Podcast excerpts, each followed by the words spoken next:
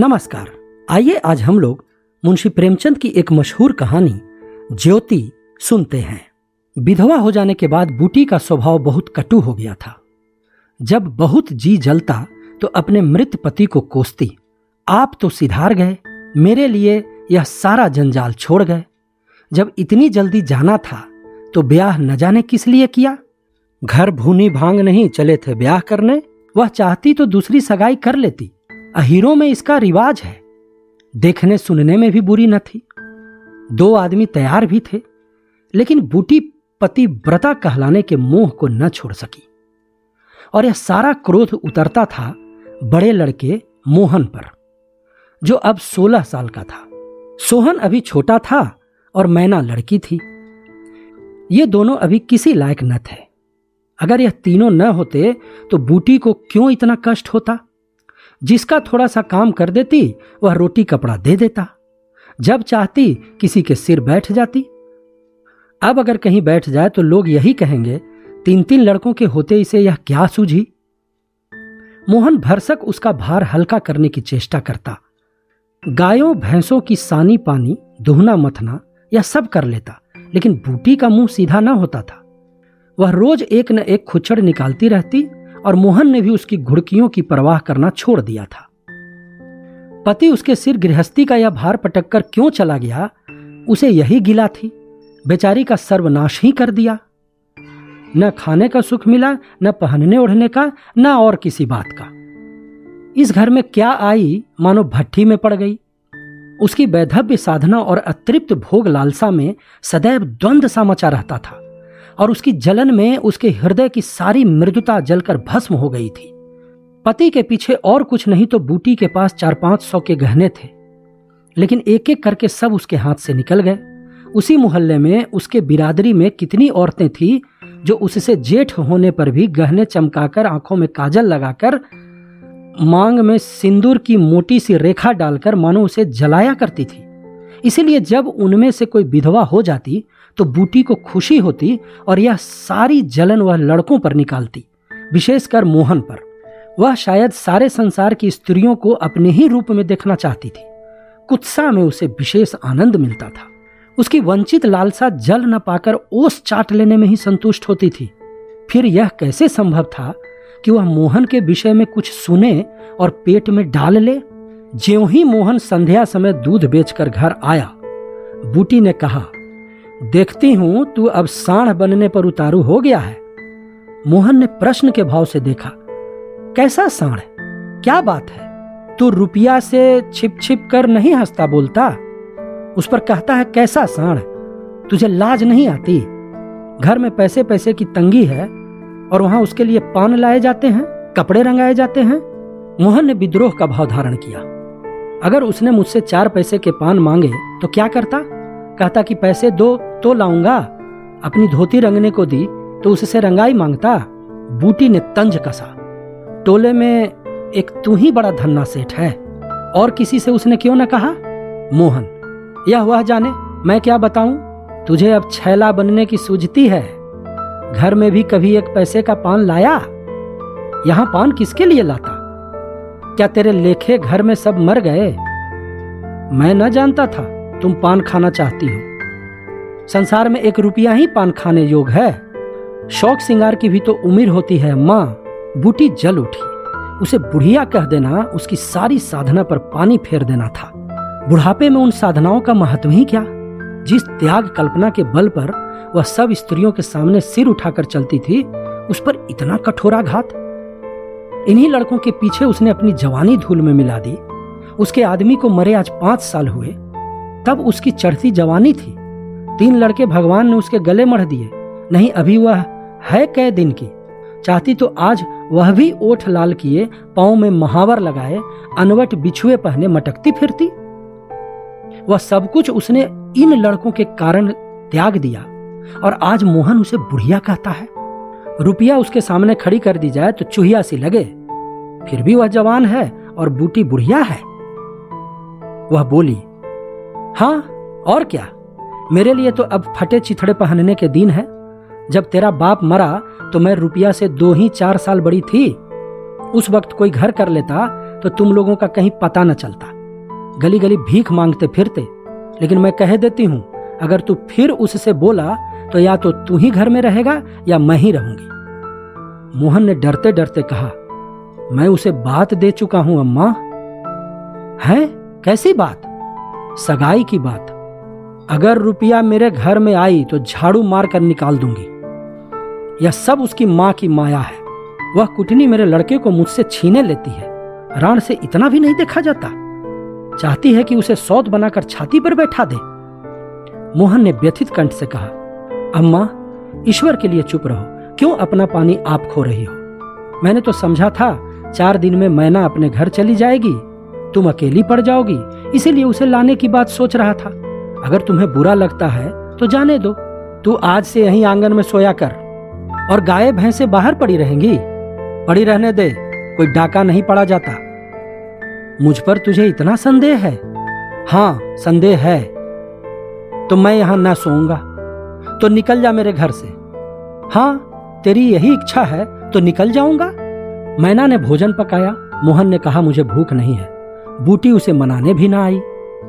मोहन का युवक हृदय माता के इस कठोर शासन को किसी तरह स्वीकार नहीं कर सकता। उसका घर है, ले ले। अपने लिए वह कोई दूसरा ठिकाना ढूंढ निकालेगा। रुपया ने उसके रूखे जीवन में एक स्निग्धता भर दी थी। जब वह एक अव्यक्त कामना से चंचल हो रहा था, जीवन कुछ सुना सुना लगता था, रुपया ने नव बसंत की भांति आकर उसे पल्लवित कर दिया। मोहन को जीवन में एक मीठा स्वाद मिलने लगा। कोई काम करता होता पर ध्यान रुपया की ओर लगा रहता। सोचता, उसे क्या दे दें कि वह प्रसन्न हो जाए। अब वह कौन मुंह लेकर उसके पास जाए? क्या उससे कहे कि अम्मा ने तुझे मुझसे मिलने को मना किया है? अभी कल ही तो बरगद के नीचे दोनों में कैसी कैसी बातें हुई थी। मोहन ने कहा था, रूपा तुम इतनी सुंदर हो, तुम्हारे 100 ग्राहक निकल आएंगे, मेरे घर में तुम्हारे लिए क्या रखा है? इस पर रुपया ने जो जवाब दिया था वह तो संगीत की तरह अब भी उसके प्राणों में बसा हुआ था। मैं तो तुमको चाहती हूं मोहन, अकेले तुमको। परगने के चौधरी हो जाओ तब भी मोहन हो, मजूरी करने लगो तब भी मोहन हो। उसी रुपया से आज वह जाकर कहे, मुझे अब तुमसे कोई सरोकार नहीं है। नहीं, यह नहीं हो सकता। उसे घर की परवाह नहीं है। वह रुपया के साथ माँ से अलग रहेगा। इस जगह न सही, किसी दूसरे मोहल्ले में सही, इस वक्त भी रुपया उसकी राह देख रही होगी। कैसे अच्छे बीड़े लगाती है। कहीं अम्मा सुन पावे कि वह रात को रुपया के द्वार पर गया था तो परान ही दे दें। दे दें परान? अपने भाग तो नहीं बखानती कि ऐसी देवी बहू मिली जाती है। न जाने क्यों रुपया से इतना चिढ़ती है। अरे वह जरा पान खा लेती है, जरा साड़ी रंग कर पहनती है, बस यही तो है। चूड़ियों की झनकार सुनाई दी। रुपया आ रही है। हाँ वही है। रुपया उसके सिरहाने आकर बोली, सो गए क्या मोहन? घड़ी भर से तुम्हारी राह देख रही हूं, आए क्यों नहीं? मोहन नींद का मक्कर किए पड़ा रहा। रुपया ने उसका सिर हिलाकर फिर कहा, क्या सो गए मोहन? उन कोमल उंगलियों के स्पर्श में क्या सिद्धि थी कौन जाने। मोहन की सारी आत्मा उन्मत्त हो उठी। उसके प्राण बाहर निकलकर रुपया के चरणों में समर्पित हो जाने के लिए उछल पड़े। देवी वरदान के लिए सामने खड़ी है। सारा विश्व जैसे नाच रहा है। उसे मालूम हुआ जैसे उसका शरीर लुप्त हो गया है। केवल वह एक मधुर स्वर की भांति विश्व की गोद से चिमटा हुआ उसके साथ नृत्य कर रहा है। रुपया ने फिर कहा, अभी से सो गए क्या जी? मोहन बोला, हाँ जरा नींद आ गई थी। रूपा तुम इस वक्त क्या करने आई? कहीं अम्मा देख लें तो मुझे मार ही डालें। तुम आज आए क्यों नहीं? आज अम्मा से लड़ाई हो गई। क्या कहती थी? कहती थी रुपया से बोलेगा तो परान दे दूंगी। तुमने पूछा नहीं रुपया से क्यों चिढ़ती हो? अब उनकी बात क्या कहूं रूपा, वह किसी का खाना पहनना नहीं देख सकती। अब मुझे तुमसे दूर रहना पड़ेगा। मेरा जी तो न मानेगा। ऐसी बात करोगी तो मैं तुम्हें लेकर भाग जाऊंगा। तुम मेरे पास एक बार रोज आ जाया करो बस, और मैं कुछ नहीं चाहती। और अम्मा जो बिगड़ेंगी तो मैं समझ गई। तुम मुझे प्यार नहीं करते। मेरा बस होता तो तुमको अपने परान में रख लेता। इसी समय घर के किवाड़ खटके, रुपया भाग गई। मोहन दूसरे दिन सोकर उठा तो उसके हृदय में आनंद का सागर सा भरा हुआ था। वह सोहन को बराबर डांटता रहता था। सोहन आलसी था, घर के काम धंधे में जी न लगाता था। आज भी वह आंगन में बैठा अपनी धोती में साबुन छिपाकर भाग जाने का अवसर खोजने लगा। मोहन ने मुस्कुराकर कहा, क्या धोती बहुत मैली हो गई है सोहन, धोबी को क्यों नहीं दे देते? सोहन को इन शब्दों में स्नेह की गंध आई। धोबिन पैसे मांगती है, तो पैसे अम्मा से क्यों नहीं मांग लेते? अम्मा कौन पैसे दिए देती है, तो मुझसे ले लो। यह कहकर उसने एक इकन्नी उसकी ओर फेंक दी। सोहन प्रसन्न हो गया। भाई और माता दोनों ही उसे धिक्कारते थे। बहुत दिनों बाद आज उसे स्नेह की मधुरता का स्वाद मिला। इकन्नी उठा ली और धोती को वहीं छोड़कर गाय को खोलकर ले चला। मोहन ने कहा, तुम रहने दो, मैं इसे लिए जाता हूं। सोहन ने पगहिया भाई को देकर फिर पूछा, तुम्हारे लिए चिलम रख लाऊं? जीवन में आज पहली बार सोहन ने भाई के प्रति ऐसा सद्भाव प्रकट किया। इसमें क्या रहस्य है, यह मोहन की समझ में ना आया। बोला, आग हो तो रख लाओ। मैना सिर के बाल खोले आंगन में घरौंधा बना रही थी। मोहन को देखते ही उसने घरौंधा बिगाड़ दिया और अंचल से बाल छिपाकर रसोई घर में बर्तन उठाने चली गई। मोहन ने पूछा, क्या खेल रही थी मैना? मैना डरी हुई बोली, कुछ तो नहीं। तू तो बहुत अच्छे घरौंधे बनाती है, जरा बना तो मैं भी देखूं। मैना का रुआसा चेहरा खिल उठा। प्रेम के शब्द में कितना जादू है। मुंह से निकलते ही जैसे सुगंध फैल गई। जिसने सुना उसका हृदय खिल उठा। जहां भय था वहां विश्वास चमक उठा, जहां कटुता थी वहां अपनापा छलक पड़ा। चारों ओर चेतना छोड़ गई, कहीं आलस्य नहीं, कहीं खिन्नता नहीं। मोहन का हृदय आज प्रेम से भरा हुआ है, उसमें सुगंध का विकर्षण हो रहा है। मैना घरौंधा बनाने बैठ गई। मोहन ने उसके उलझे बालों को सुलझाते हुए कहा, तेरी गुड़िया का ब्याह कब होगा मैना? नेवता दे, कुछ मिठाई खाने को मिले। मैना का मन आकाश में उड़ने लगा। अब भैया पानी मांगे तो वह लोटे को राख से खूब चमाचम करके पानी ले जाएगी। अम्मा पैसे नहीं देती, गुड्डा तो ठीक हो गया है, टीका कैसे भेजूं? कितने पैसे लेगी?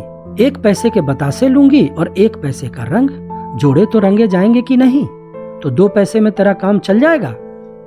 हाँ, 2 पैसे दे दो भैया, तो मेरी गुड़िया का ब्याह धूमधाम से हो जाए। मोहन ने पैसे हाथ में लेकर मैना को दिखाए। मैना लपकी। मोहन ने हाथ ऊपर उठाया, मैना ने हाथ पकड़कर नीचे खींचना शुरू किया। मोहन ने उसे गोद में उठा लिया। मैना ने पैसे ले लिए और नीचे उतरकर नाचने लगी। फिर अपनी सहेलियों को विवाह का न्योता देने के लिए भागी। उसी वक्त बूटी गोबर का झौवा लिए आ पहुंची।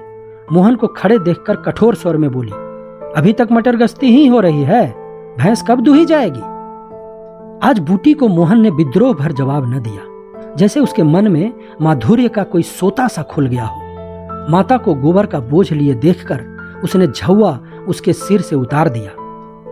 बूटी ने कहा, रहने दे जाकर भैंस दो, मैं तो गोबर लिए जाती हूँ। तुम इतना भारी बोझ क्यों उठा लेती हो, मुझे क्यों नहीं बुला लेती? माता के हृदय वात्सल्य से गदगद हो उठा। तू जा अपना काम देख, मेरे पीछे क्यों पड़ता है? गोबर निकालने का काम मेरा है। और दूध कौन दुहेगा? वह भी मैं करूंगा।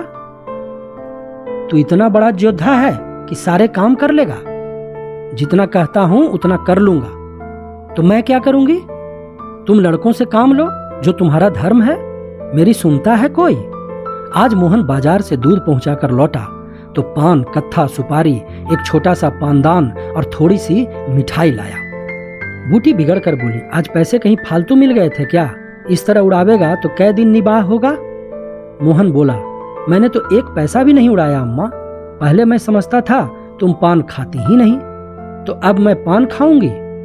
हाँ और क्या, जिसके 2 जवान बेटे हों, क्या वह इतना शौक भी न करे? बूटी के सूखे कठोर हृदय में कहीं से कुछ हरियाली निकल गई। एक नन्ही सी कोपल थी, लेकिन उसके अंदर कितना जीवन, कितना रस था। उसने मैना और सोहन को 1-1 मिठाई दे दी और मोहन को देने लगी। मिठाई तो लड़कों के लिए लाया था अम्मा, और तू तो बूढ़ा हो गया क्यों? इन लड़कों के सामने तो बूढ़ा ही हूं, लेकिन मेरे सामने तो लड़का ही है। मोहन ने मिठाई ले ली। मैना ने मिठाई पाते ही गप से मुंह में डाल ली थी। वह केवल मिठास का स्वाद जीभ पर छोड़कर कब की गायब हो चुकी थी। मोहन की मिठाई को ललचाई आंखों से देखने लगी। मोहन ने आधा लड्डू तोड़कर मैना को दे दिया। 1 मिठाई दोने में और बची थी।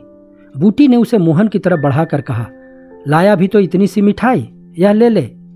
मोहन ने आधी मिठाई मुंह में डालकर कहा, यह तुम्हारा हिस्सा है अम्मा। तुम्हें खाते देखकर मुझे जो आनंद मिलता है उसमें मिठास से ज्यादा स्वाद है बेटा। उसने आधी मिठाई सोहन को और आधी मोहन को दे दी, फिर पानदान खोलकर देखने लगी। आज जीवन में पहली बार उसे यह सौभाग्य प्राप्त हुआ। धन्य भाग की पति के राज में जिस विभूति के लिए तरसती रही वह लड़के के राज में मिली। पानदान में कई कुल्हियां हैं और देखो दो छोटी छोटी चिमचियां भी हैं। ऊपर कड़ा लगा हुआ है, जहां चाहो लटका कर ले जाओ। ऊपर की तश्तरी में पान रखे जाएंगे। ज्यों ही मोहन बाहर चला गया, उसने पानदान को मांझ धोकर उसमें चूना कत्था भरा, सुपारी काटी, पान को भिंगोकर तश्तरी में रखा। तब एक बीड़ा लगाकर खाया। उस बीड़े के रस ने जैसे उसके वैधव्य की कटुता को स्निग्ध कर दिया। मन की प्रसन्नता व्यवहार में उदारता बन जाती है। अब वह घर में नहीं बैठ सकती। उसका मन इतना गहरा नहीं है कि इतनी बड़ी विभूति उसमें जाकर गुम हो जाए। एक पुराना आईना पड़ा हुआ है। उसने उसमें अपना मुंह देखा। ओठों पर लाली तो नहीं है। मुंह लाल करने के लिए उसने थोड़े ही पान खाया है। धनिया ने आकर कहा, काकी तनक रस्सी दे दो, मेरी रस्सी टूट गई है। कल बूटी ने साफ कह दिया होता, मेरी रस्सी गांव भर के लिए नहीं है, रस्सी टूट गई है तो बनवा लो। आज उसने धनिया को रस्सी निकालकर प्रसन्न मुख से दे दी और सद्भाव से पूछा, लड़के के दस्त बंद हुए कि नहीं धनिया? धनिया ने उदास मन से कहा, नहीं काकी, आज तो दिन भर दस्त आए, जाने दांत आ रहे हैं। पानी भर ले तो चल जरा देखूं दांत ही है कि और कुछ फसाद है। किसी की नजर बजर तो नहीं लगी? अब क्या जाने काकी, कौन जाने किसी की आंख फूटी हो। चंचल लड़कों को नजर का बड़ा डर रहता है। जो भी चुमकार कर बुलाया झट उसकी गोद में चला जाता है। ऐसा हंसता है कि तुमसे क्या कहूं। कभी कभी माँ की नजर भी लग जाया करती है। ऐ नौज काकी, भला कोई अपने लड़के को नजर लगाएगा? यही तो तू समझती नहीं, नजर आप ही आप लग जाती है। धनिया पानी लेकर आई तो बूटी उसके साथ बच्चे को देखने चली। तू अकेली है, आजकल घर के काम धंधे में बड़ा अणस होता होगा। नहीं अम्मा, रुपया आ जाती है, घर का कुछ काम कर देती है, नहीं अकेले तो मेरी मरण हो जाती। बूटी को आश्चर्य हुआ। रुपया को उसने केवल तितली समझ रखा था। रुपया? हाँ काकी, बेचारी बड़ी सीधी है, झाड़ू लगा देती है, चौका बर्तन कर देती है, लड़के को संभालती है। गाढ़े समय कौन किसी की बात पूछता है काकी? उसे तो अपने मिस्सी काजल से छुट्टी नहीं मिलती होगी। यह तो अपनी अपनी रुचि है काकी। मुझे तो इस मिस्सी काजल वाली ने जितना सहारा दिया उतना किसी भक्तिन ने न दिया। बेचारी रात भर जागती रही, मैंने कुछ दे तो नहीं दिया। हाँ, जब तक जीऊंगी उसका जस गाऊंगी। तू उसके गुण अभी नहीं जानती धनिया। पान के लिए पैसे कहाँ से आते हैं? किनारदार साड़ियाँ कहाँ से आती हैं? मैं इन बातों में नहीं पड़ती काकी। फिर शौक सिंगार करने को किसका जी नहीं चाहता? खाने पहनने की यही तो उम्र है। धनिया का घर आ गया। आंगन में रुपया बच्चे को गोद में लिए थपक रही थी। बच्चा सो गया था। धनिया ने बच्चे को खटोले पर सुला दिया।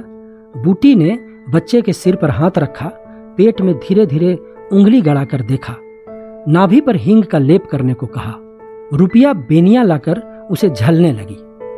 बूटी ने कहा, ला बेनिया मुझे दे दो, मैं डुला दूंगी तो क्या छोटी हो जाऊंगी? तू दिन भर यहाँ काम धंधा करती रही है, थक गई होगी। तुम इतनी भली मानस हो और यहाँ लोग कहते थे कि वह बिना गाली के बात नहीं करती, मारे डर के तुम्हारे पास ना आई। बूटी मुस्कुरा कर बोली, लोग झूठ तो नहीं कहते होंगे। रुपया बोली, मैं आंखों की देखी मानो कि कानों की सुनी। आज भी रुपया आंखों में काजल लगाए, पान खाए, रंगीन साड़ी पहने हुए थी। किंतु आज बूटी को मालूम हुआ इस फूल में केवल रंग नहीं है, सुगंध भी है। उसके मन में रुपया से जो घृणा हो गई थी वह किसी दैवी मंत्र में धूल सी गई। कितनी सुशील लड़की है, कितनी लज्जातुर, बोली कितनी मीठी है। आजकल की लड़कियां अपने बच्चों की तो परवाह नहीं करती, दूसरों के लिए कौन मरता है। सारी रात धनिया के लड़के के लिए जागती रही। मोहन ने कल की बातें इससे कह तो दी होंगी। दूसरी लड़की होती तो मेरी ओर से मुंह फेर लेती, मुझे जलाती, मुझसे ऐंठती। इसे तो जैसे कुछ मालूम ही ना हो सकता है कि मोहन ने इससे कुछ कहा ही ना हो। हाँ, यही बात है। आज रुपया बूटी को बड़ी सुंदर लगी। ठीक तो है, अभी शौक श्रृंगार न करेगी तो कब करेगी। शौक श्रृंगार इसीलिए बुरा लगता है कि ऐसे आदमी अपने भोग विलास में मस्त रहते हैं। किसी के घर में आग लग जाए उनसे मतलब नहीं, उनका काम तो खाली दूसरों को रिझाना है। जैसे अपने रूप की दुकान सजाए राह चलतों को बुलाते हों कि जरा इस दुकान की सैर भी करते जाइए। ऐसे उपकारी प्राणियों का श्रृंगार बुरा नहीं लगता, नहीं बल्कि और अच्छा लगता है। इससे मालूम होता है कि इसका रूप जितना सुंदर है उतना ही मन भी सुंदर है। फिर कौन नहीं चाहता कि लोग उसके रूप का बखान करें।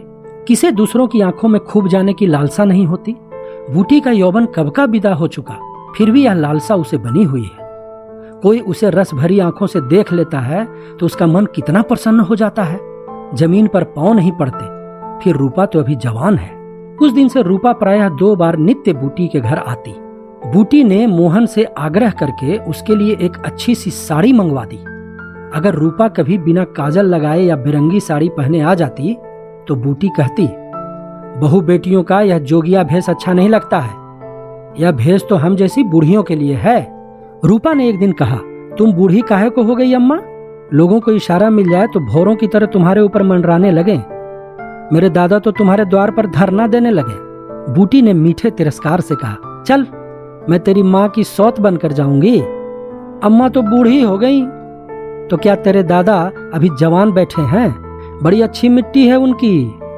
बूटी ने उसकी ओर रस भरी आंखों से देखकर पूछा, अच्छा बता, मोहन से तेरा ब्याह कर दूं? रूपा लजा गई, मुख पर गुलाब की आभा दौड़ गई। आज मोहन दूध बेचकर लौटा तो बूटी ने कहा, कुछ रुपये पैसे जुटा, मैं रूपा से तेरी बातचीत कर रही हूँ।